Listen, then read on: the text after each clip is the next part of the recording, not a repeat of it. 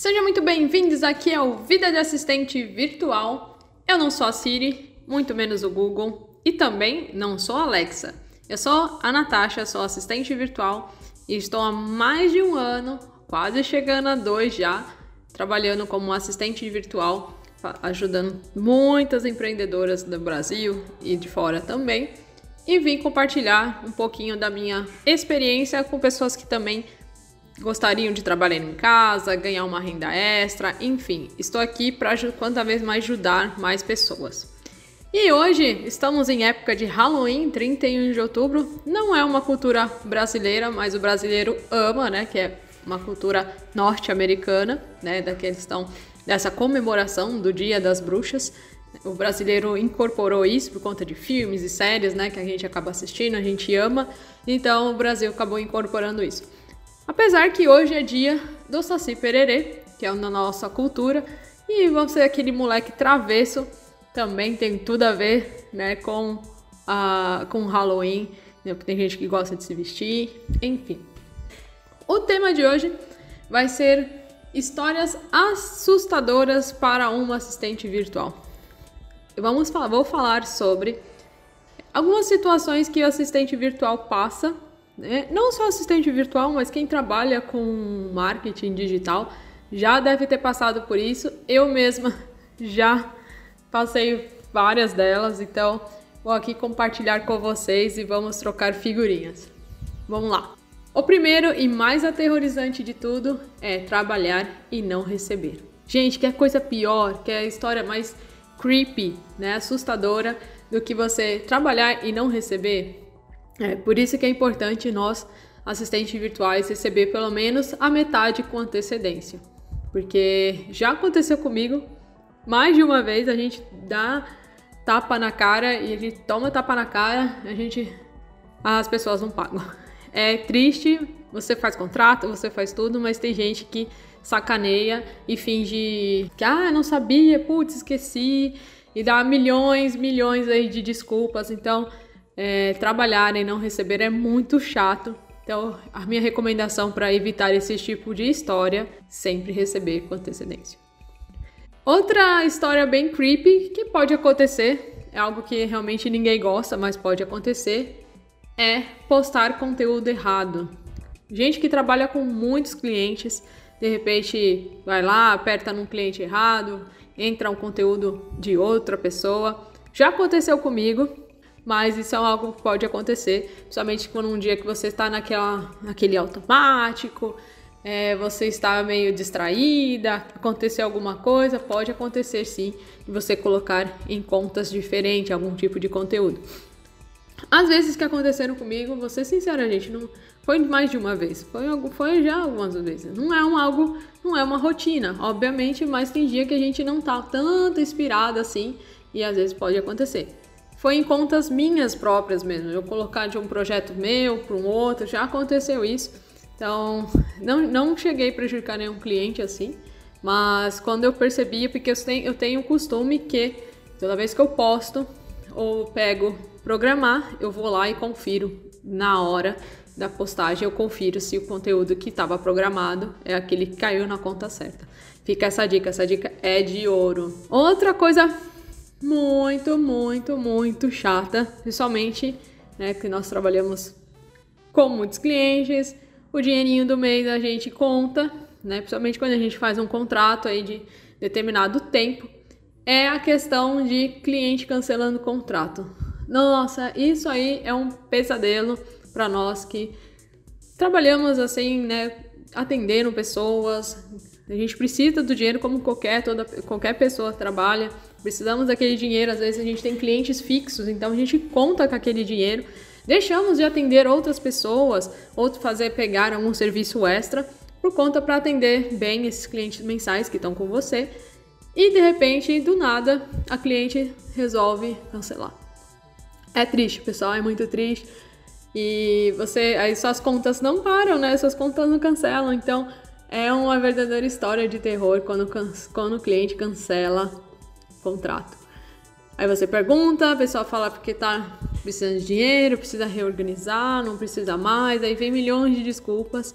E eu acho né, poderia ser uma pessoa mais sincera, né, falando assim, ah, poxa, eu tô, não, não gostei do serviço, não deu certo, poderia melhorar isso, né? Acho que a verdade seria, sempre seria melhor. Tudo bem, ninguém gosta de receber, né? Ninguém gosta de ser chamado a atenção ou mesmo falar que seu serviço é ruim. A gente não pode, a gente não tá aqui para agradar todo mundo. Porém, é muito chato, é uma história muito de terror. Quando você acorda no outro dia, você sabe que aquele dinheiro que você estava contando, ele não vai cair na sua conta. É uma história de terror. Outra história de terror que acontece com muita gente, principalmente quem trabalha com criativos, né? Quem precisa de ter ideias, criatividades, é aqueles dias que a gente não está inspirado. Gente, não sei se acontece com você, mas tem dia que você não adianta, você fica três horas para fazer uma postagem, o texto sai um horror. Não vem questão de. não vem nada a sua, a sua inspiração, não sei, vai para a lua e fica por lá. Tem dias que a gente acorda sem vontade de fazer nada, a inspiração não vem, a gente precisa entregar um material e o negócio não vem. E tem outros dias, lógico, que a gente tá com a criatividade a um milhão e a gente tem aquele dia maravilhoso, né? Que a gente gostaria que aquele dia maravilhoso de produção, de criatividade, de escolhas boas, que seja todos os dias. Mas infelizmente nós somos seres humanos, isso às vezes não acontece. Então, um dia de sem inspiração é muito complicado e geralmente cai nos dias que você tem que fazer reunião para apresentar algum trabalho para o cliente, alguma ideia, alguma informação. É muito engraçado porque você fica sem inspiração, você fica com aquela cara, o que eu digo para o cliente? Já aconteceu comigo mais de umas vezes. E para você tentar reverter essa situação, a gente precisa estudar, estudar, ler, correr atrás de mais preenchimento da sua caixinha, né? Então nós precisamos preencher a nossa caixinha de ideias, de informação, salvar algumas coisas que você goste para as inspirações dos dias que a gente fica sem inspiração, você vai lá, abre aquela caixinha de ideia para ver se você volta com o dia da inspiração novamente. É um, é um horror, não é mesmo? Outro dia, muito terror, que é um dia história de terror é o dia que a cliente não gosta de nenhuma das suas ideias. Aquele dia que você fala, meu Deus, estou inspirada, né? Vamos continuar naquele dia que eu falei. Um dia maravilhoso. Você fala assim, nossa, eu tive as melhores ideias do mundo. Isso aqui é perfeito, vai dar muito certo. Muita gente vai se conectar com isso. E a cliente não gosta de nada. Ai, gente, já tive também de montar criativos, montar histórias, ideias, enfim a cliente chega, não gosta de nada, troca tudo que a gente fez. Você fala, caramba, demorei duas horas para fazer todas essas postagens, ficou maravilhoso, acho que vai engajar. E a cliente não gosta de nada. ah, isso é uma história de terror. Que você vai ter que ficar fazendo repostando ou mesmo mudando tudo que você fez. Aí quando você vai mudar aquela ideia que você acha sensacional, você fica com dificuldade você não consegue conectar com a ideia que a cliente fez. Ah, é uma história de horror quando acontece isso. Já aconteceu algumas vezes também comigo, de que o meu, o meu top do top que eu falei assim, meu Deus, isso aqui vai ser muito bom, não, a cliente não gostou. E depois a cliente volta atrás, já aconteceu também de cliente voltar atrás e gost... ah, esse conteúdo é legal porque a gente não posta. Quando eu te mostrei, a cliente não curtiu. E aí, depois de um tempo, o cliente lembrou desse conteúdo, pô, isso aqui é legal e deu realmente certo, como eu, falo, como, como eu falei, mas foi muito engraçado. Outra história de horror, mas acho que se ninguém gosta também, é ser chamado a atenção. Quando a gente é chamado a atenção, ninguém gosta, né? Ninguém gosta de tomar aquela puxada de orelha né, da cliente, a gente, então, às vezes toma, a gente tem que ser chamado a atenção, porque a gente não é 100% que a gente está produzindo, ou mesmo a gente está naquela vibe, naquele fluxo, naquele foco, a gente se desconecta, é normal. Então, os puxões de orelha são doídos, né? Quando a gente tem que tomar, tudo bem, nós não somos, temos que ver quem é assistente virtual. Na verdade, é um prestador de serviço e não um funcionário. Lógico, depende da da intimidade que, que você tem com a sua com as suas clientes, né? Com seus clientes. Você precisa, né, ter aquela conexão aquela intimidade com o seu cliente para ter mais jogo aberto, você tiver mais à vontade para falar algumas coisas e ele vai com certeza te dar alguns puxões de orelha aí no decorrer do caminho. Principalmente quando você não está naquele período muito de ideias novas, de informações, ou por exemplo, deixar passar alguma coisa que acontece, como nós somos seres humanos, nós cometemos erros. É, então você pode escolher, você pode ter sim um problema de ter um puxãozinho de orelha. E a última história mais, eu acho que é a mais creepy, somente para qualquer empreendedor que vive com questão de prestação de serviço, trabalha por horas, enfim, todo prestador de serviço acontece, nós somos seres humanos, somos pessoas.